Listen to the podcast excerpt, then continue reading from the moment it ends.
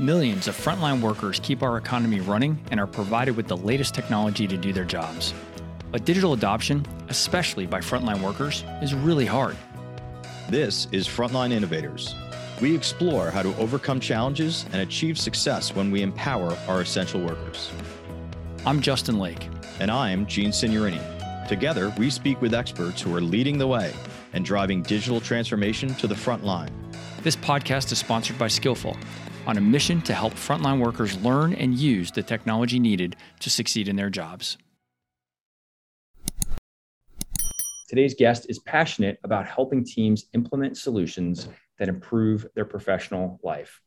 He's a seasoned operations leader and is currently the director of global telematics at Yanmar. Please welcome to the show, John Kent. Hello, John. Hey, Justin. Thanks for having me happy to be here. So much for joining. Really looking forward to uh, this conversation today. And as we always do, I want to get started with the big question, which is what do you see as the biggest challenge facing the deskless workforce today? I think the challenge most companies face is is getting a lack of feedback from their constituents and their stakeholders, um, and getting them to drive the directions of the solutions. I've seen it constantly companies going off into a, a dark room, building solutions, uh, intending the best intentions for for their workforce, only to find out that it's uh, it leads to low user adoption. Um, it doesn't improve productivity, and it, it, all that could have been solved if it just involved the users earlier on in the process. And that's a big one, you know, that that, that impacts a lot. Yeah. Well, I think there's a lot more to talk about that. I mean, what, what are some of the ways I, I know I'm already kind of jumping ahead to some of the things we'd normally talk about later in the show, but I want to dig into that a little bit more is what, what do you recommend is some of the ways that companies can improve how they do that? Yeah. And this seems to be a topic at most of the conferences you and I attend, right. And, and, and, and, uh, and, and different podcasts in terms, and just around this subject alone about stakeholder engagement. Um, you know it, it's it's old language to say you know get get involved early often and and and keep looking for that feedback loop to be closed and look for constant feedback. Uh, that's all true. It's sometimes harder to put into practice. So I, let me share with you for my days at cox communications um, i don't think i'm going outside of school to share this information. Um, with our technician application the team employed employed um, a, a SME slash champ champion uh, in and tester environment. So it was hierarchy tiered. Uh, there was champs for every region, and those champions were generally directors or managers uh, of of field service workers. Um, then we had SMEs; those were the subject matter experts in the application itself, and they understood the capabilities of the application and what it could do.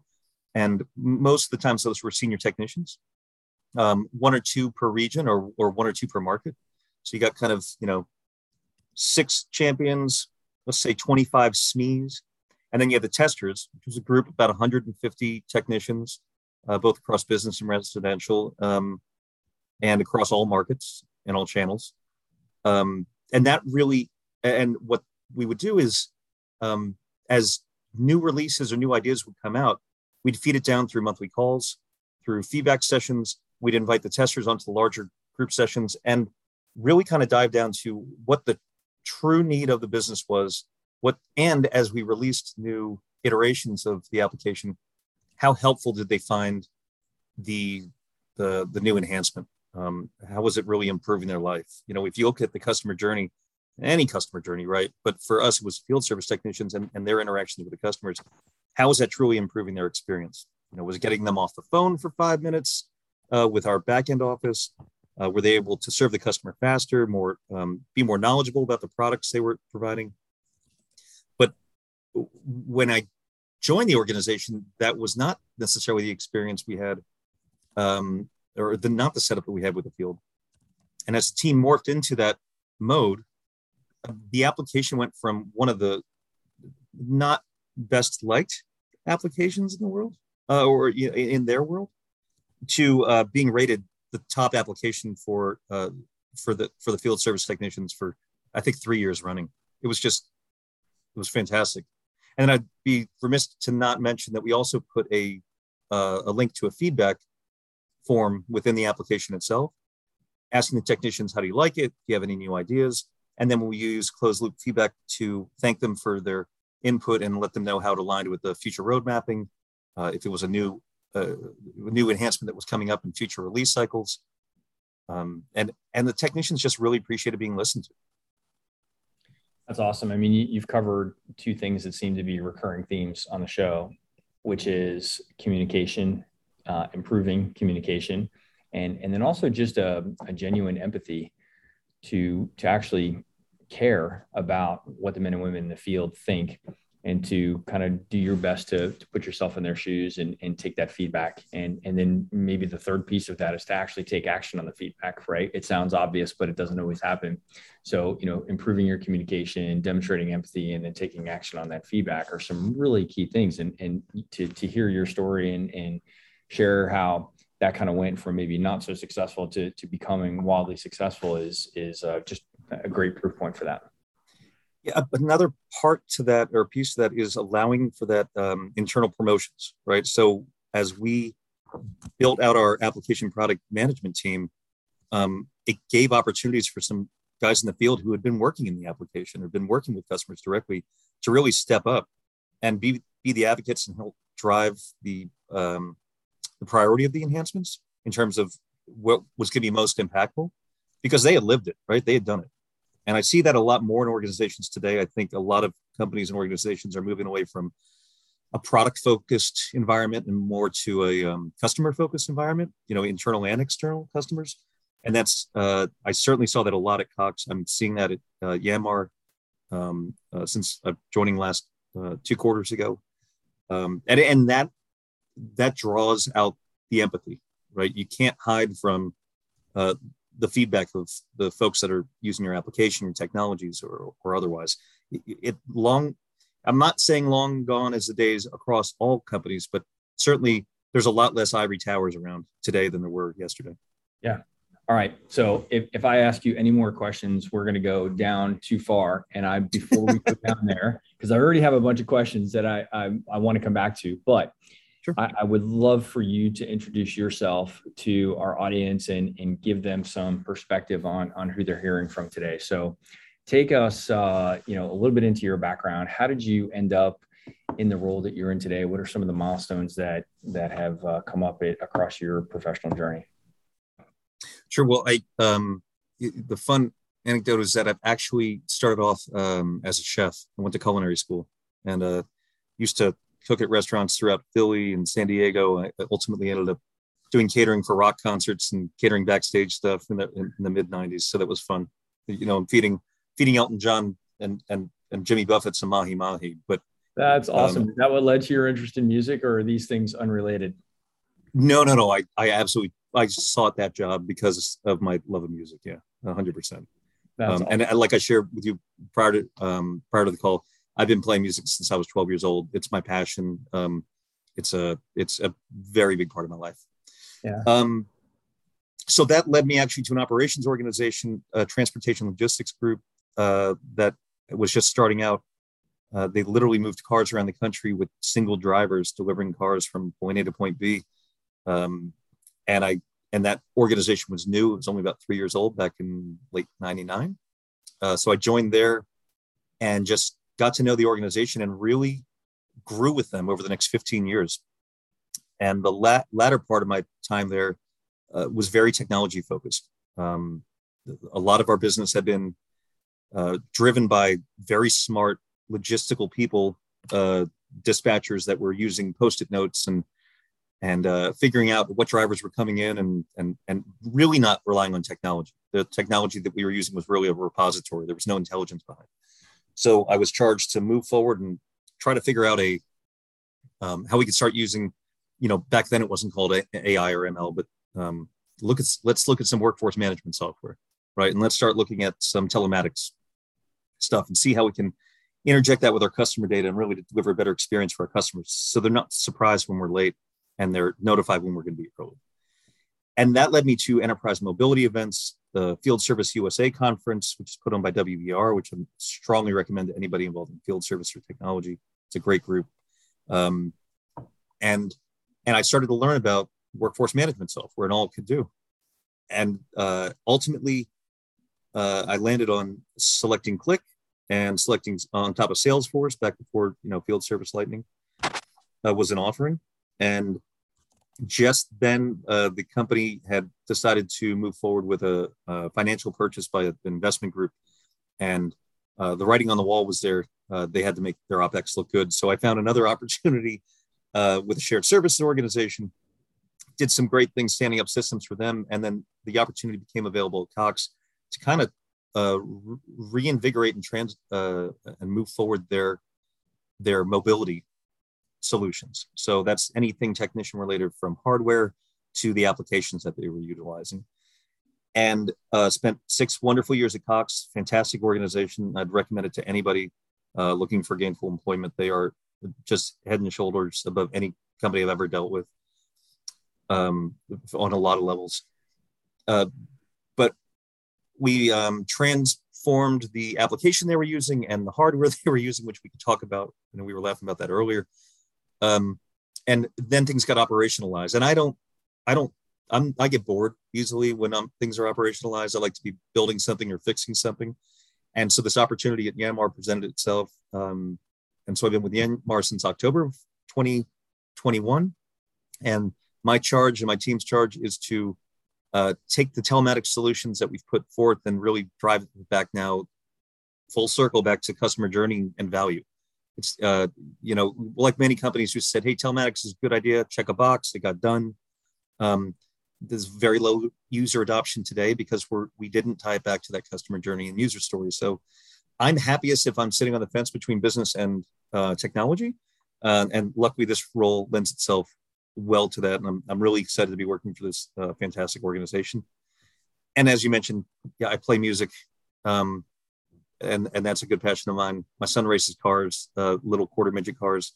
And I try to beg him not to crash in the wall so that money doesn't fly out of our pocket. And my uh, daughter just finished her third play of in three weeks of three different companies that she's involved with. And I have a beautiful wife that I love. Um, yeah, that's me in a nutshell. So there's not a lot of sitting around going on in the Kent household. It sounds like uh, it's certainly not in, in my world. No, that's, that's awesome.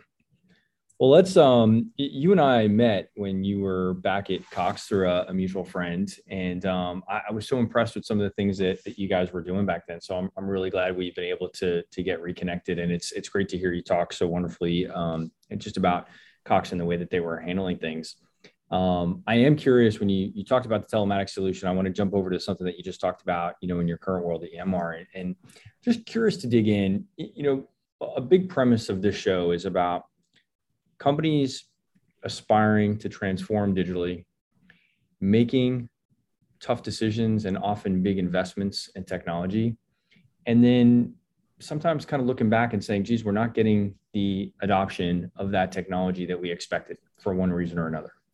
And so that's I, would really love to to hone in on that a little bit. I know you've only been there for six months, and I'm certainly not trying to call out any mistakes that EMR has made in the past. It's not the spirit of what we're trying to do, but what we are trying to learn from that. And I'd be curious to get your perspective in just you know not even a full year there yet, but what maybe you think are some of the things that have led to you know less adoption than could otherwise be achieved, and, and some of the things that you're putting in place to help solve for that.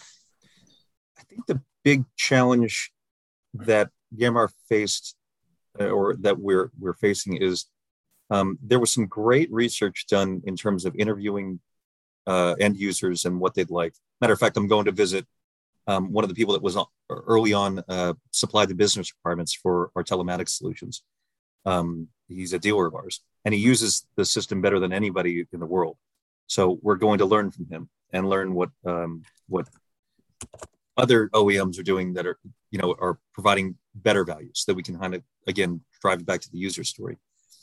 But where this our group failed and where I've seen other companies fail, even at Cox this happens, is um, so you build the business requirements or the BRD or the FRDs, right? And then you hand it off to the technology group. And there's, and without constant communication and, uh, uh, and iterations about translating those business requirements or those fundamental requirements into tying it back to the user story and the user experience, um, you end up with a siloed solution that will check all the boxes for what you put on that BRD, but not be a great user experience.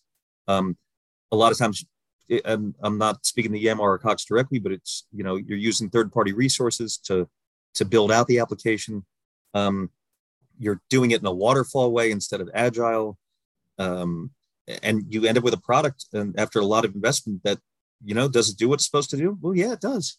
Can I get to the information I need? Eh, you got to read the manual. You know, it's it's not a great user experience. And we keep tying it back to I can book a room on Marriott, you know, in 12 seconds. Um, it's a great app. I can book my rental car real fast. Um, I should be able to do the same thing with what I need to do for my job or for my customers. And so technology takes takes the orders. Um, they deliver the product, and everyone just kind of shrugs and say, "Well, this is what we got."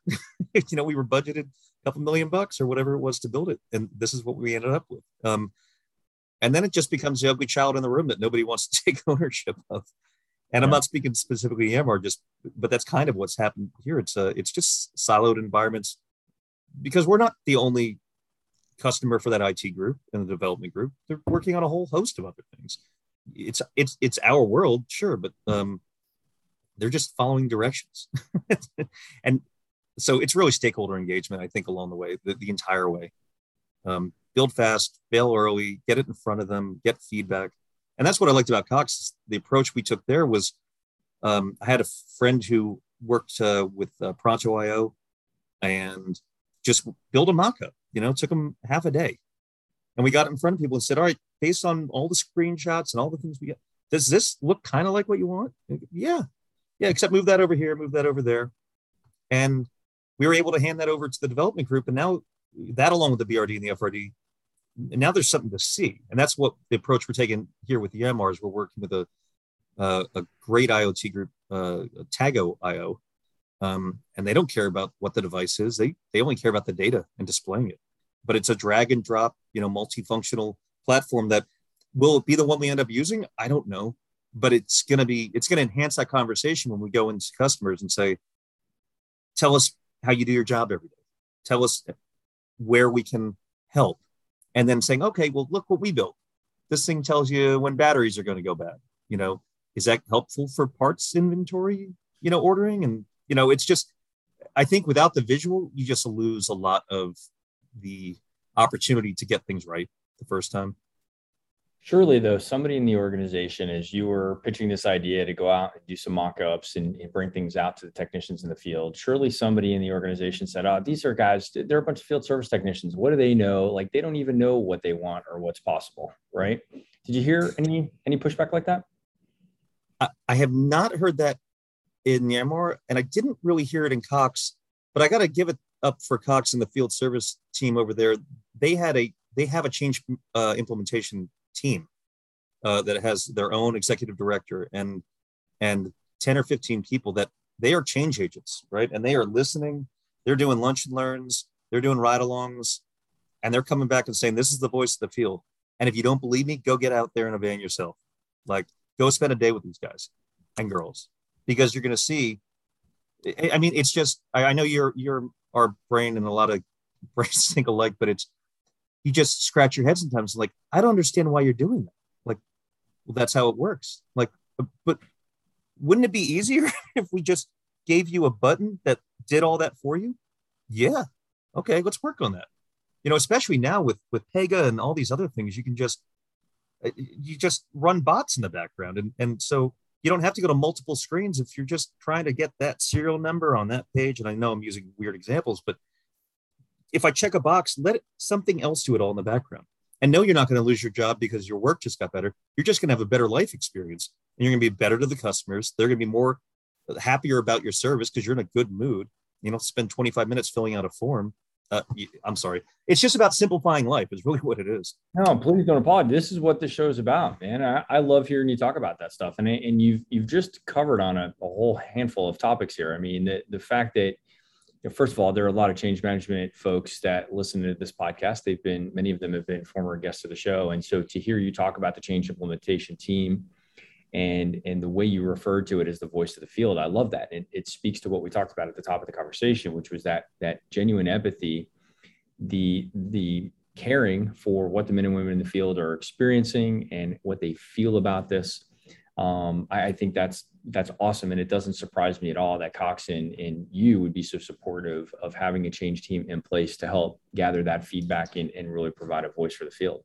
The other thing that that change team is does that's critical is they build a collision calendar, right? So I'm coming out with a new uh, application or a new application enhancement, and I really want you to know about it. But when you bounce it up against the collision calendar for all the other things they're doing in terms of training, new notifications, new product, uh, it, it, like they're like, listen, they can only take so much, and you don't want your enhancement to get lost. So they would do a great job at managing that um, I'll, I'll, call it workload, but really just that load on the technician in terms of information. Um, I have not, I've not heard that term before. I, I, think I understand what it means, but I don't want to make any assumptions. So you said collision calendar. So you're looking out for things that could possibly be intersecting at the same time. Talk, talk us through that a little bit. Yeah. So they, they build it across multiple swim lanes, um, you know, and it's just typically, it's a month to month view. Um, and those swim lanes could be anything from uh, training, um, uh, because they have training classes, you know, five, six hours a month, uh, with the exception of summer. It just happens to be a busy time for them. We have these new um, new enhancements coming out for their core applications. There may be uh, so there's there's uh, technology and applications. We might be releasing a new tablet or doing updates on their MiFi, um, and then there's a mandated blackout period due to the Olympics coming. Um, and you can't change things when the Olympics are coming. So, uh, and maybe they're updating a new. You know, it's it's it's they make basic swim lanes, and then so you look at it all across, and and you've got a one sheet with with 25 or 30 different lines, and each one of them has 10 or 15 things happening in a year, and you go, well, holy mackerel, that's like this guy's going to have, and girl or girl is going to have so much stuff hitting them. How are they going to absorb it all? Um, so yeah, their co- the collision calendar was critical. And there's two people that just manage that. That's all they do, manage collision calendar. And so you come to them with your idea, like, hey, look what I got. And they go, all right, let's take a second. Yeah, take a chill pill. Uh, fill out the intake form. And then we're going to do an interview with you. And then we're going to understand the impact of it. We're going to score it low, medium, high. Based on that, then we're going to assign somebody to um, to it, or it's going to be self-serve. We're just here's guidance, you know, based on the severity. Um, and then and then they you know from a capacity standpoint there's a capacity management team and they've got to pull points out of the um, the workforce management so you're like well if you got to train six hours then your capacity's down right so now you're doing capacity planning it's just it's all they all touch the same thing which is technician productivity and, and customer satisfaction so I, i'm sorry i've been so ingrained in for so many years I can't remember when I didn't work with collision calendars. yeah, no, it's it's fascinating. But I, I would just be in devil's advocate. I, I can hear you describing the process, having to fill out a form, having to contemplate the communication plan, and all these other things that are going on. And meanwhile, you have pressure from the other side of that equation to say, yeah, we got to get this thing out ASAP. We got to get it out ASAP. We had a commitment. We told the business that we were going to get this thing deployed by the end of second quarter. And if I actually listen to these folks that are managing the collision calendar, there's no way we're going to meet that time frame. How do, how do you deal with that that challenge? So for uh, at Cox, it was all about pre-planning. So going into the year, we knew the eight or ten new products that are coming out. We knew the eight or fifteen new enhancements we wanted to get in, um, and we got budgeted for um, because you have to tell the user story. And you have to show ROI, or you're not going to get money for you know building what you need to build.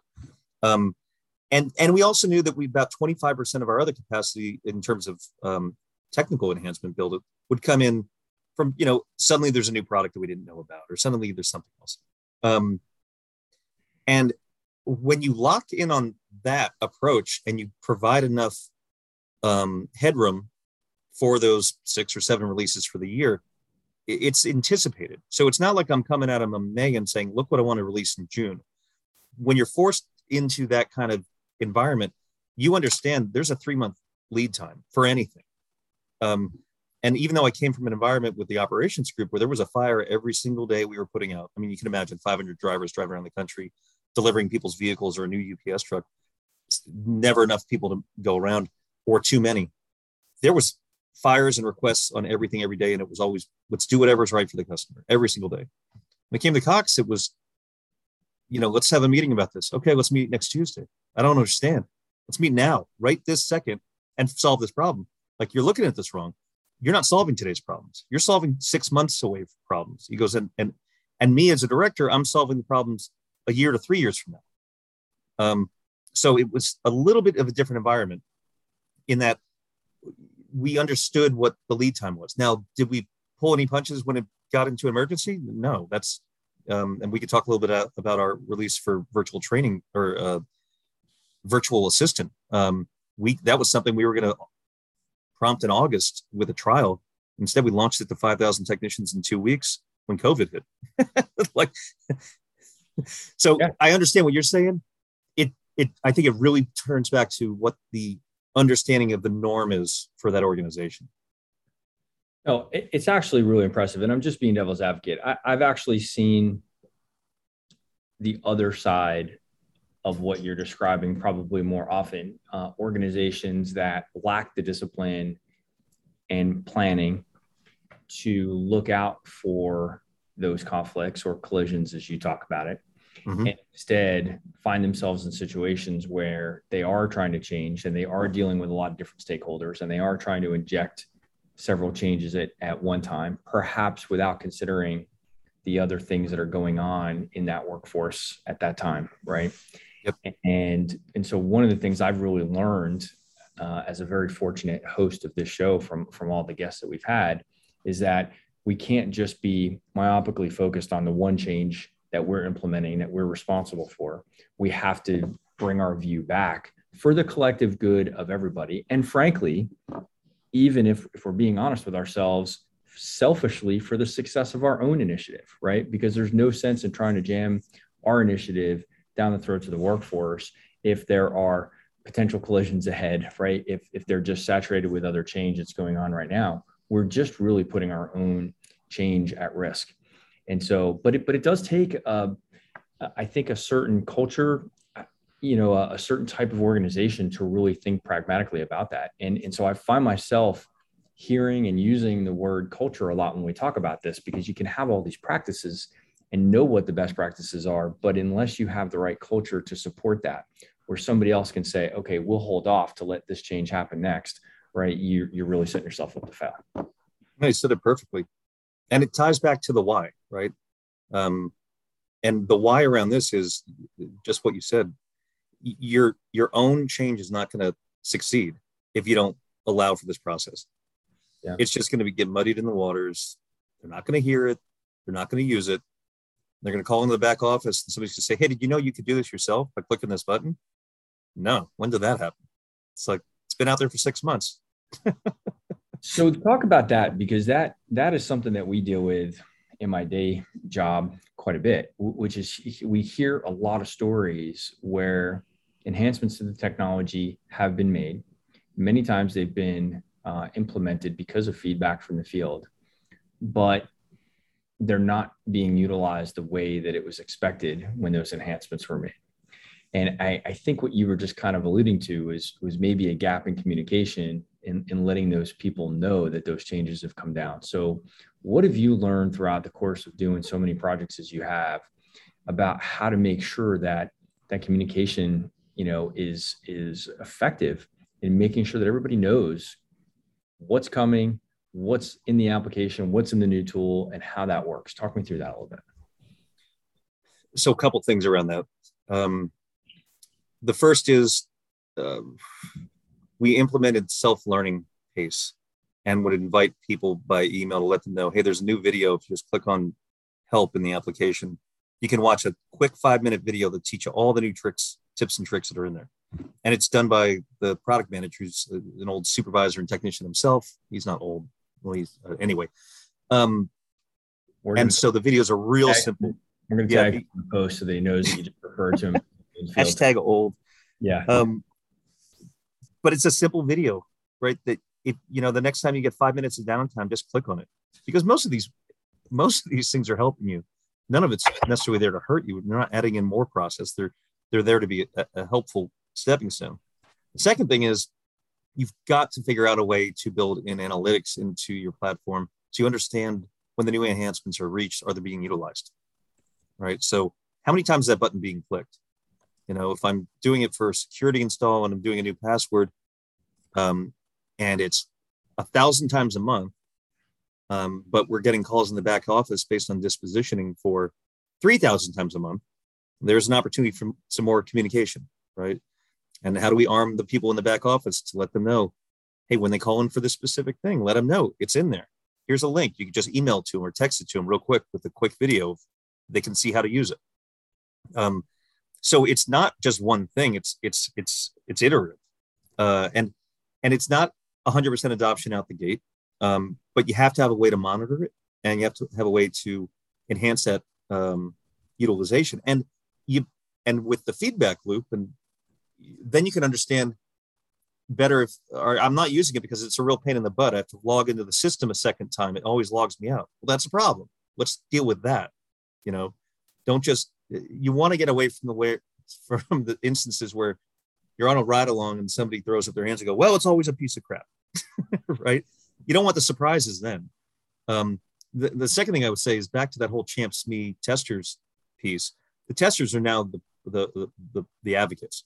And so they're going out and they're like, and they'll talk, you know, during a supervisor meeting or somebody else and say, hey guys, just as a reminder, um, here's the three great things that we just added to the application. You know, so they're hearing from one of their own uh, and, and getting promoted that way. And hey, I know you guys were always complaining about this. Guess what? They solved for it. Um, so you can't rely just on the change management uh, or change implementation team. You've got to get that talk down to the ground level and that's also incorporated in talking notes with these lunch and learns that you know in skip level meetings and other things um, hey we heard that you really wanted this it got added in a did you know it was there and b if you didn't um, can you tell other people about it now and if you did know it's there is it working for you is this really helped you back, back to empathy back to the cycle uh, you, you, can't put out a newsletter expect everyone to read it and, and, and especially working with um, with my new global company there's now there's a whole culture shift, right? So we certainly see it in the states. You know, it's going to be different for the group in Southern California than it is in the Northeast. So you have to understand regional differences. You have to understand time of day. Even. Don't send me something at four in the morning because I'm in California. But now, globally thinking, if I know if I send something to Japan with more than a few sentences, it's not going to get read. It's it's just it's not that they are trying to ignore me. It's it, there's a cultural cultural difference that we have to respect. And um, quite honestly, through Yanmar, I was very lucky early on to have a colleague suggest I go through Japan culture training, and it's helped me immensely build the relationships and understand um, the folks I'm working with and understand what they're expecting from me, just from a, a cultural perspective. Um, so there, I've say, said the word cultural probably improperly four times in three minutes. no, that's great. I, I love um, the the international, you know, the, the sensitivity or awareness of the, the different cultures and, and just how things are perceived there. Uh, I think that's fascinating. We could probably do a whole show about that. But, but you mentioned something that I actually haven't heard a lot of other guests talk about. And I'd like to explore it for a minute. You've referred to the men and women in the back office countless times as you've told these stories. And, and I really appreciate that because I think a lot of times the problem, and this is maybe a bit unique to frontline workers, right? The, the types of men and women in the job roles that we talk about here on this podcast. But the problems that are created by poor adoption by the men and women on the front lines or actual misuse of their technology are often not solved by the people causing the problem, right? So if a field technician enters a work order incorrectly or is tracking an asset incorrectly or is processing a payment incorrectly or whatever, most often they're not the ones that resolve that. It, it affects somebody else in the chain, right? It's somebody in the back office that has to go fix that. And so my, I had a question actually earlier in the conversation, which is, do you see the ROI of like investing in better adoption and in um, all the things that you've been talking about, the change management and everything? Is that primarily driven by the improvement in efficiency for the men and women on the front line? or when you're making your business case internally, is it the improvement of efficiency of the men and women in the back office? Or maybe you'll tell me it's a 50 50 split, but I'm just kind of curious about where that bias is because I think that's one of those like hidden costs, hidden problem areas that the problem is actually resolved by people different than the ones that are actually starting the problem. Yeah, and it's also I would also make the point that it's um it goes one step past that. So you have a sales agent in the back office entering in information incorrectly, impacts the technician, who then has to call back to his back office in order to fix it. That's um, a real world completion of that story. That's fantastic. If, You're absolutely right. So um, I'll say uh, with Cox, if it most of what we did all resolved around what we call transaction reduction. So that transaction reduction meant that tech wasn't getting on the phone and they weren't taking up somebody's time in the back office. And you can calculate the cost of that, right? You, it, because now we're back to workforce management and productivity, not just the technician, but our call center agents. Yeah. Um, and not necessarily try to drive out uh, drive out workforce, but to make sure that we have the most productive as as there is.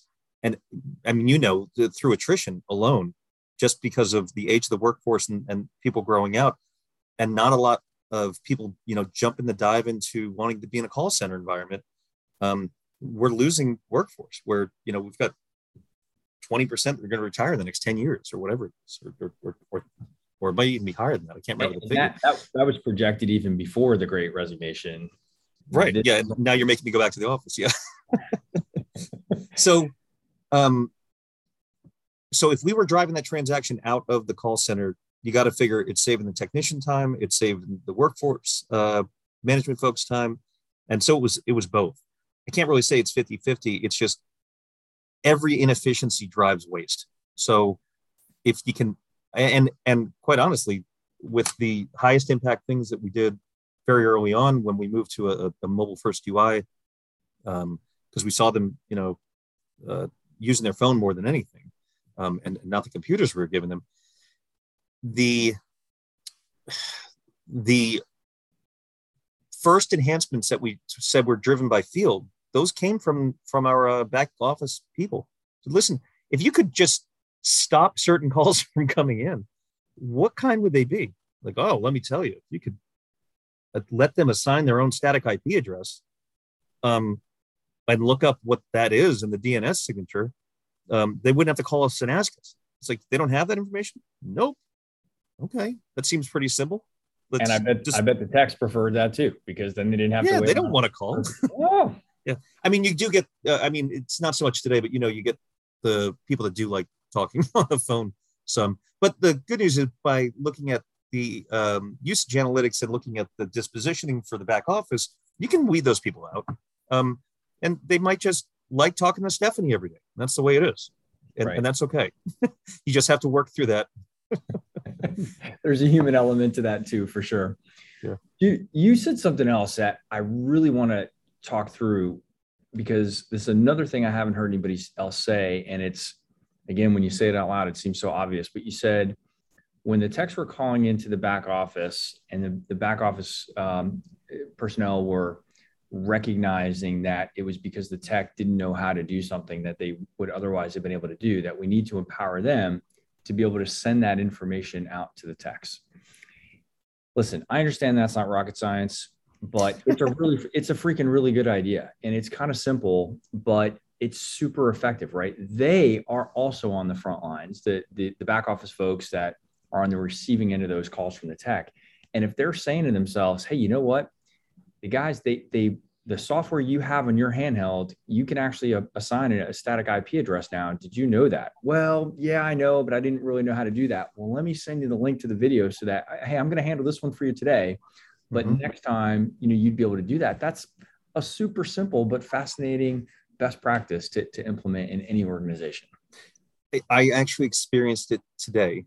Uh, and I'm trying to remember if my, it was my lawn care service or Delta. I, I, know Delta's got their own one now for chatting and stuff, but, um, and they said, Hey, do you know, um, we can send you the instructions on exactly how to do this in a quick video. Just press one. We'll send you a text to this number you're calling from, you know, and, and that's organizations trying to again drive down co- costs, improve customer experience.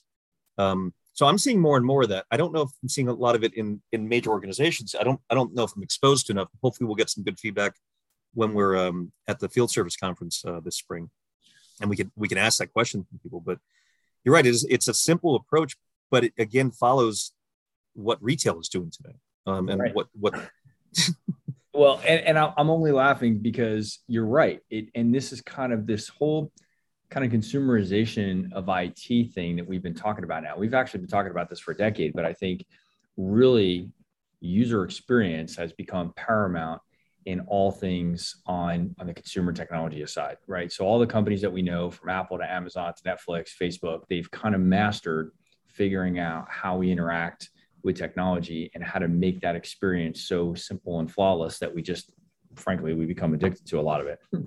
There may be a an unintended consequence of some of that stuff too but that that consumer functionality that's something that you and i talked about uh, when we prepared for today. And it's it's driving people's perceptions about how they want to use enterprise technology.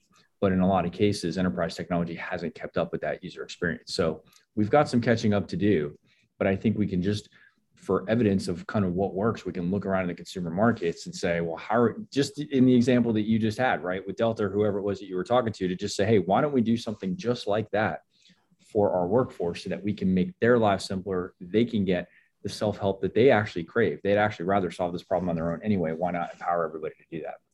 We don't have a choice because you get a kid coming out of college and then you put him in front of an AS400 screen, he's going to quit. Like, it's just going to work that way. And there is a lot of really good development. We did it at Cox. We're doing going to do it at EMR. You can keep your antiquated backend system. Just put a get a good UI in front of it. The, the, right. the technician, the customer, nobody cares that you have 16 systems got to tie together. Just give me one user experience. It's going to be easy to use. Don't make me have a rocket science to, to, to use your solution. I'm not going to use it. Um, right. And and that goes the same for our internal workforce. They're not going to come to work in a, in a environment we're having them tab through and F5 through screens. It's just it's not going to work. Yeah. No, it's it's uh it's a really great point. And unfortunately, I can't believe we're already up at the time. I feel like we could go on for uh, you know another 45 minutes here, but we, are already coming up to the end of this. You bore um, people to death with this stuff though. you know what? Listen, this isn't a mass market show here. I think our audience, this is the kind of stuff that they're living with day in and day out every day. And um, I can't be totally certain, but I think our audience actually loves hearing uh, these types of tidbits. I actually got some feedback from one of our former guests who's now a listener of the show this morning, and she was telling me, uh, uh, listening to other guests, she's able to take away, you know, ideas from each one of these shows. So I really enjoyed the conversation. I bet our audience did too, and I really appreciate you taking the time to uh, to share with us today. Yeah, Justin, was a lot of fun. I look forward to seeing you uh, later this spring uh, at the Field Service Conference. Uh, if anybody cares to reach out to me, I'm always open for LinkedIn. Uh, it's just I think it's LinkedIn in Kent John. Um, it, it's probably me in a in an apple orchard, so it's hard not to find. But I'm happy to talk about this stuff all day long because Lord knows my wife doesn't want to hear about it. Mine either. So we all have something in common on that. And uh, we'll make sure to tag you uh, on the episodes so that uh, everybody knows how to find you. And um, I look forward to seeing you at Field Service Palm Springs. All right. I'll see you soon. Thanks, Justin. I, I hope uh, the audience has found the conversation as enjoyable as I have, and I think John has too. So, if so, please share and rate the podcast. Five star ratings help ensure that it gets promoted to other professionals like you that are innovating on the front lines. Reminder that this podcast is sponsored by Skyllful, the mobile digital adoption platform for deskless and frontline workers. Visit the website at skyllful.com. And we're always looking for new guests on the show. So if you or someone else you know is out there innovating on the front lines, we'd love to hear about it. Reach out to me on LinkedIn and share your story. And hopefully we can get you on to be a guest on the show. John, thanks again for your time today. Thanks, Justin. All right. Bye now.